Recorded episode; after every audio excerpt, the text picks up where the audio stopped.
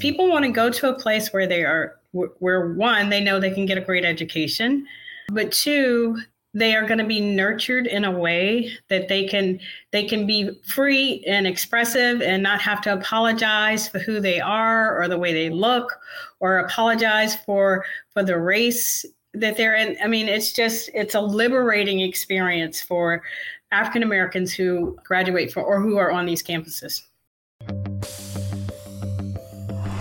Welcome to Innovating Together, a podcast produced by the University Innovation Alliance. This is a podcast for busy people in higher education who are looking for the best ideas, inspiration, and leaders that will help you improve student success. I'm your host, Bridget Burns. Each week, I partner with a journalist to have a conversation with a sitting college president, chancellor, system leader, or someone in the broader ecosystem who's really an inspiring leader. And the goal is to have a conversation to distill their perspective and their insights gathered from their leadership journey.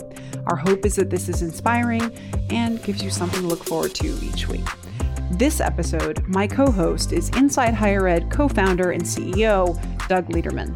Today we're joined by Dietra Trent, who is the Executive Director of the White House Initiative on Historically Black Colleges and Universities, which is an important role, and she was previously Secretary of Education for the state of Virginia. Welcome, Dr. Trent.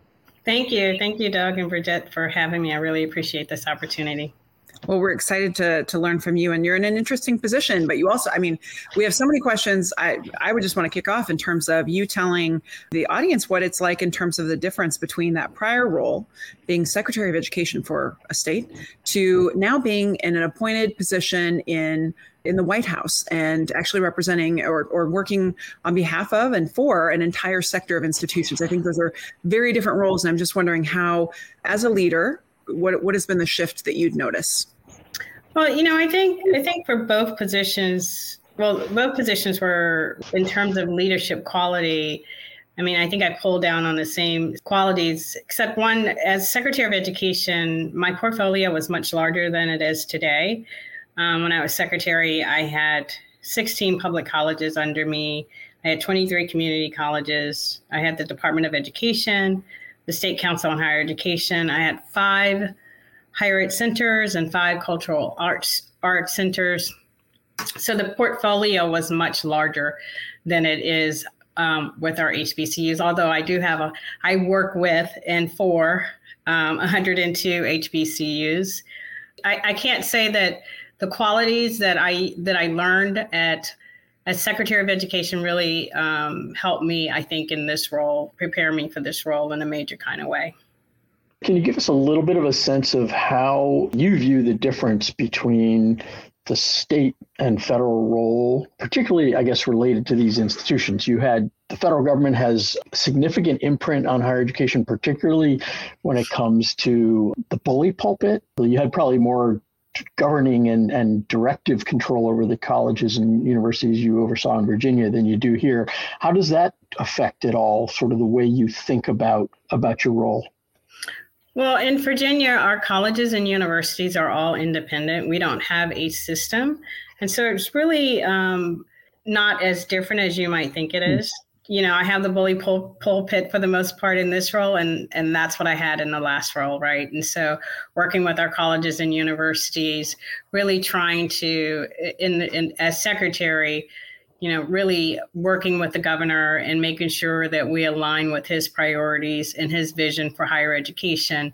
We did a lot around workforce. We did a lot around with our community colleges because we had so many jobs that were available that did not necessarily require a 4-year degree, but it did require post-secondary education. Worked really closely with them.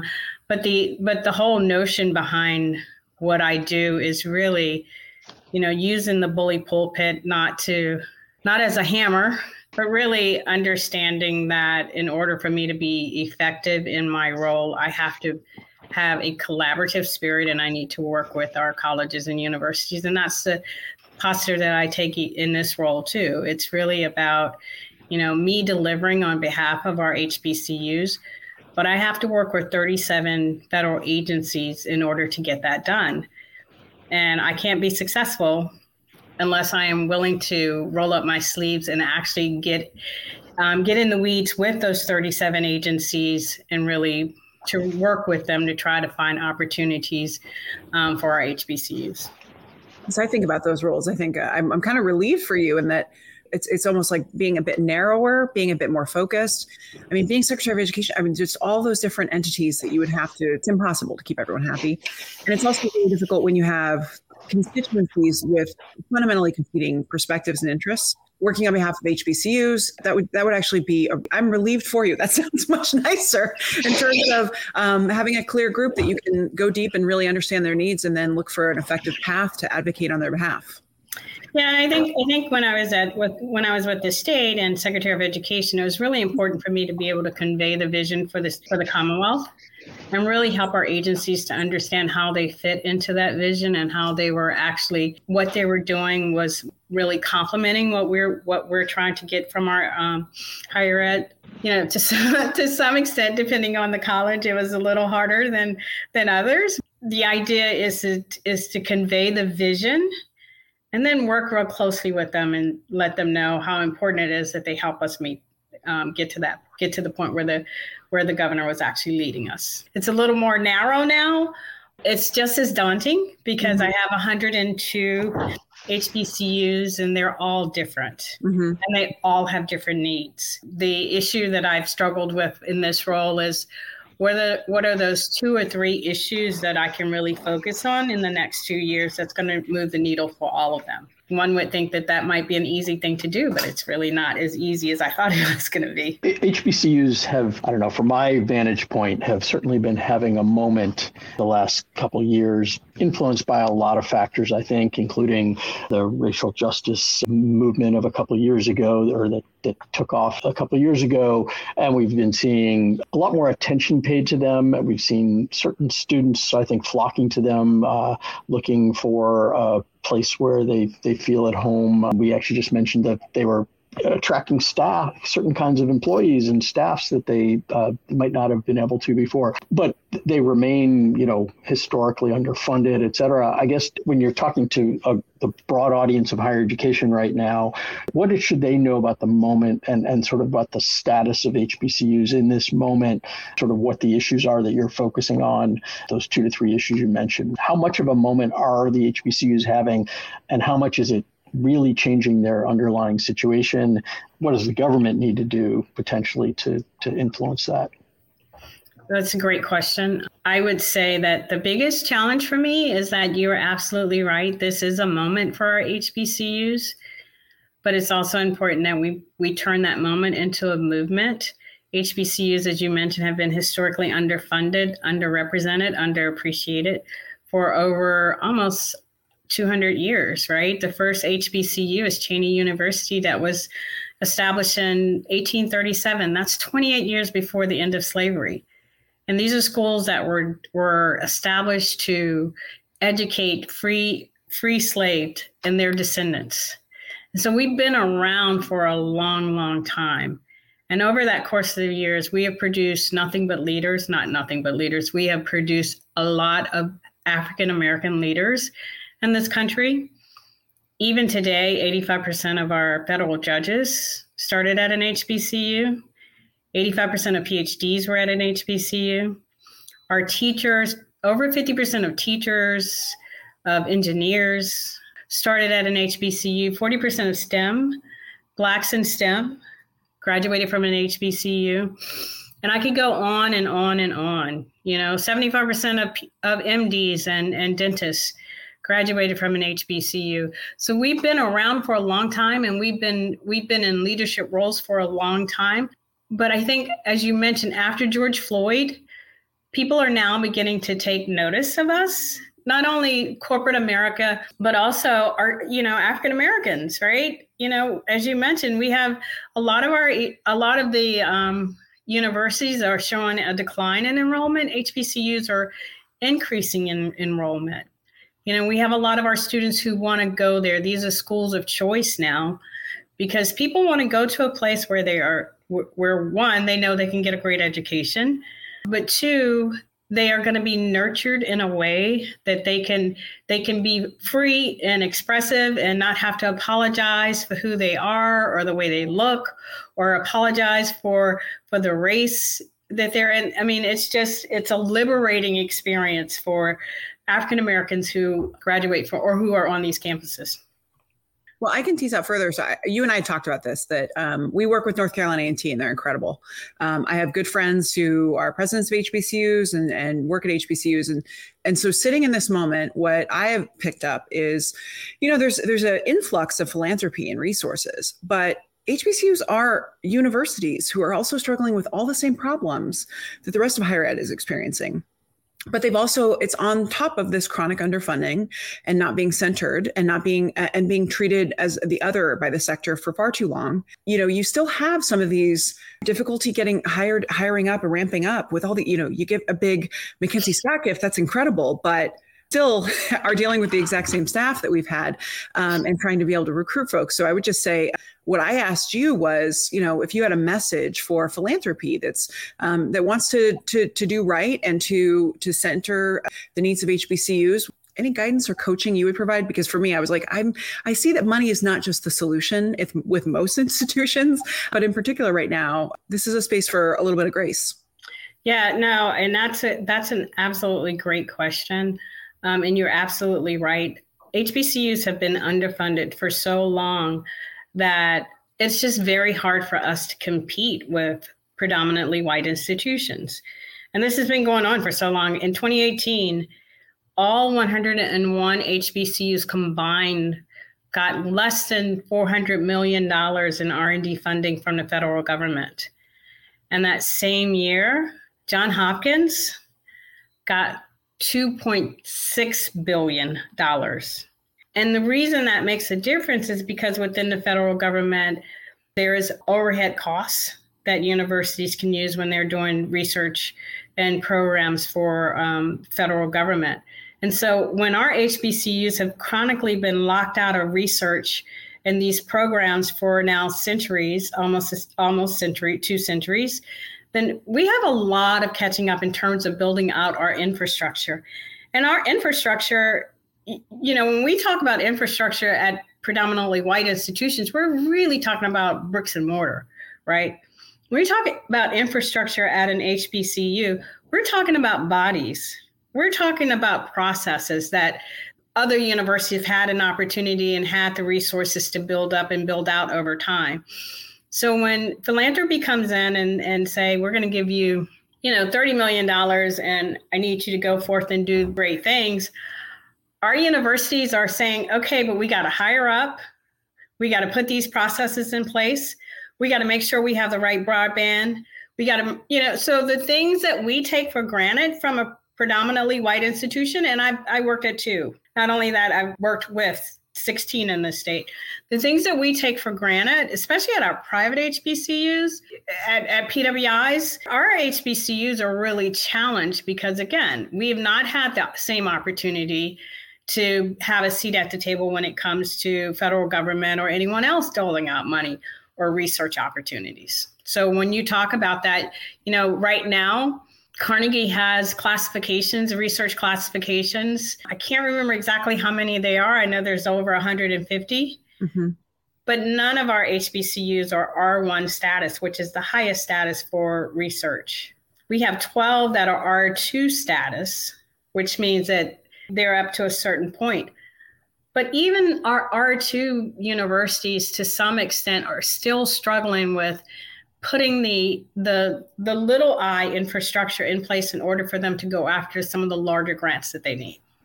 I think that's helpful caveat, because I think it's not just money that's the solution. And you think about all the problems that you think about in every part of higher ed right now: burnout, can't hire people, really still struggling with the hybrid concept, still struggling with integrating lessons learned from COVID. Now multiplied times chronic underfunding and being disrespected, not centered in the way that you should be for a very long time. And that's not going to be turned around immediately. So we just need to have the long view. And I would say to philanthropy, you know, please do continue to support our HBCUs. But also, you know, just beyond money, if you have resources in terms of expertise as it relates to systems or as it relates to going after grants and proposals, then our HBCUs would be more willing and would actually really love and appreciate that just as much, mm-hmm. because it positions them to actually go after more research dollars or more federal programs. Yeah, I think that's great. And I would add, you know, from me over here in the corner, predominantly white institutions need to learn how to learn from HBCUs about what best practices to serve and truly support Black students looks like. It is not just admitting more students. You want to not feel like you are the only Black student in a classroom. You look at who the faculty are, you look at the priorities of the institution. So PWIs, how they learn from, model, and try and benefit from the wisdom and expertise of HBCUs. That is, I think, the chapter ahead. Can I give you an example of that? Yeah. Because whenever I go on campus, on these campuses, I make it a point to really sit down with students to really find out what their experience has been, you know, what are they getting from their HBCUs, what kind of challenges are they facing. And I was on one campus, this was very shortly after I started in this role, I was on one campus and this young lady told me that she was the only one that semester, she was the only person who signed up for a class that she needed in order to graduate. And instead of counseling the class, like most places would do, because she's only one person, her faculty member had her come to her office every Tuesday and Thursday for 2 hours. She said she would put on tea. They would have tea in class. And she said she did that so that she would be able to graduate on time. Otherwise, she would have had to go another year before that class was offered again. Her sister, who was attending a PWI, had the exact same experience, and she ended up having to go another year because she did not have the option to go sit down in her faculty member's office and have class. And this student told me that as a result of that, every decision that she makes from this point on will be based on whether or not that professor would approve of it or how that professor would receive it. The nurture that these students receive on these campuses is really what makes a difference. And I can tell you that's what happened to me when I was at Hampton. Mm-hmm. You know, just having faculty to say, you can do this, and this is... We're going to work with you, and we're going to make this happen together. It makes a big difference when you have people there who know you by name, and people who say every day through their actions and in their words that we care for you, and we're going to make these sacrifices for you. That's great. Students definitely feel it. Well, Dr. Trent, I want to turn to you. We've talked a bit more about HBCUs than we were expecting, which is it's a rich topic. As a leader, do you think that you've had a model that you followed that's a great example that has taught you the most? Or do you feel like you saw an example of what not to do, and that's where you learn the most about leadership? I'm curious about kind of you as a leader, if there is any one person who or figure or model, role model that you learned the most from. Was it a good example or a bad one? I learned from both good and bad, actually. I would say that my role model would be my grandmother. My grandmother actually taught first grade in public schools for 40 years. When she retired, then she started volunteering with a whole bunch of organizations until she turned 85. So she spent her whole life in public service and just giving back. She gave so much of herself and poured so much of herself, not only into her students, but into her community, that it was just, I learned so much from her. And I think I know that I am here today because of her. She really pushed me out there at an early age to speak and to do some public things. And so she carried me around everywhere she went to, whatever the meetings were. And I remember saying to her that this was after I graduated from school, that if I could just do give one half of what she has given, then I feel like my life will have had meaning and would not have been in vain. The one thing that I learned, and I say all of that just to say this about leadership, and that is when I became Secretary of Education, I was reflecting on her and where I was, you know, I had an opportunity every year to do a reception and congratulate the teacher of the year. You know, there were often times when we would do letters from the governor commending a teacher for whatever they're doing or a principal. You know, my grandmother was never the recipient of, she was never the teacher of the year. She was never recognized by a governor or the president for that matter. But when she passed, the number of people who came in and talked about how she touched their lives and what she did and what she poured into her was so meaningful to me. And it made me realize at that moment that leadership is not about a title or a position, but it really is about your posture, right? And only when you have a posture to serve others can you really bring out the best in other people. And so she taught me from example what a true leader was about. And it really isn't about, I happen to be fortunate enough to have a title, but I still have not measured up to her leadership. That's great. She sounded wonderful.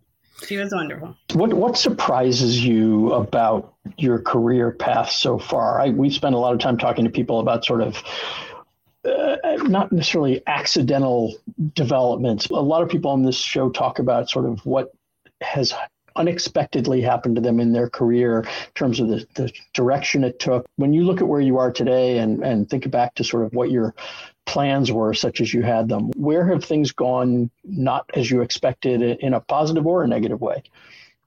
Only way I can answer that is to just say that I am a very spiritual person. I like to spend a lot of time with God. And so I'm always surprised at where I'm going and where he's taking me. I never plan. I never sit down and say, okay, God, here's where I want to go next. It's like, okay, God, half suitcase, where are you taking me next, right? So, I mean, I think when you ask me what surprises me, everything surprises me. I never thought I would be in this role. I never thought I would be Secretary of Education. Never thought that. Never thought I'd even be Deputy Secretary. Never thought I would work for politicians. You know, but it's just amazing once you kind of give into what you were created to do, the path that you go along, right? I remember when President Biden first won, I had a number of people, including politicians, to reach out to me and say, you should really apply for the Biden administration. You should put in your name for the Biden administration.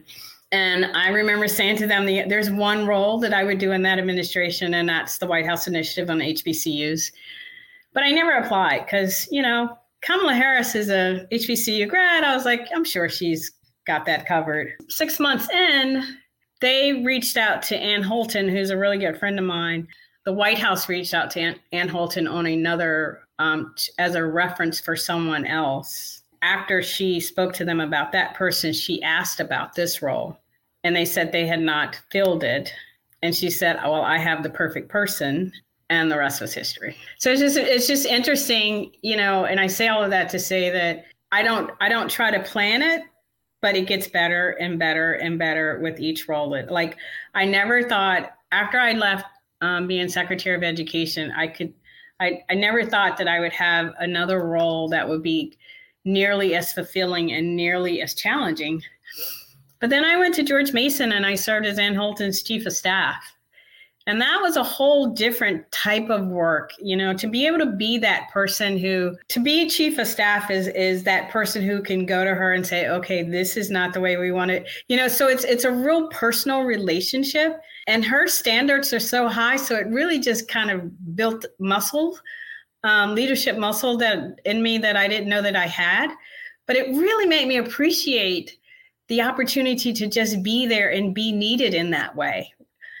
And it was one of the most challenging times, right? That was the year that COVID hit. And so there was a lot of stress anyway, and a lot of tension, but I really felt like my role really served a real purpose. Leaving there and coming here, you know, I knew I wanted to do this job. I would love to do this job.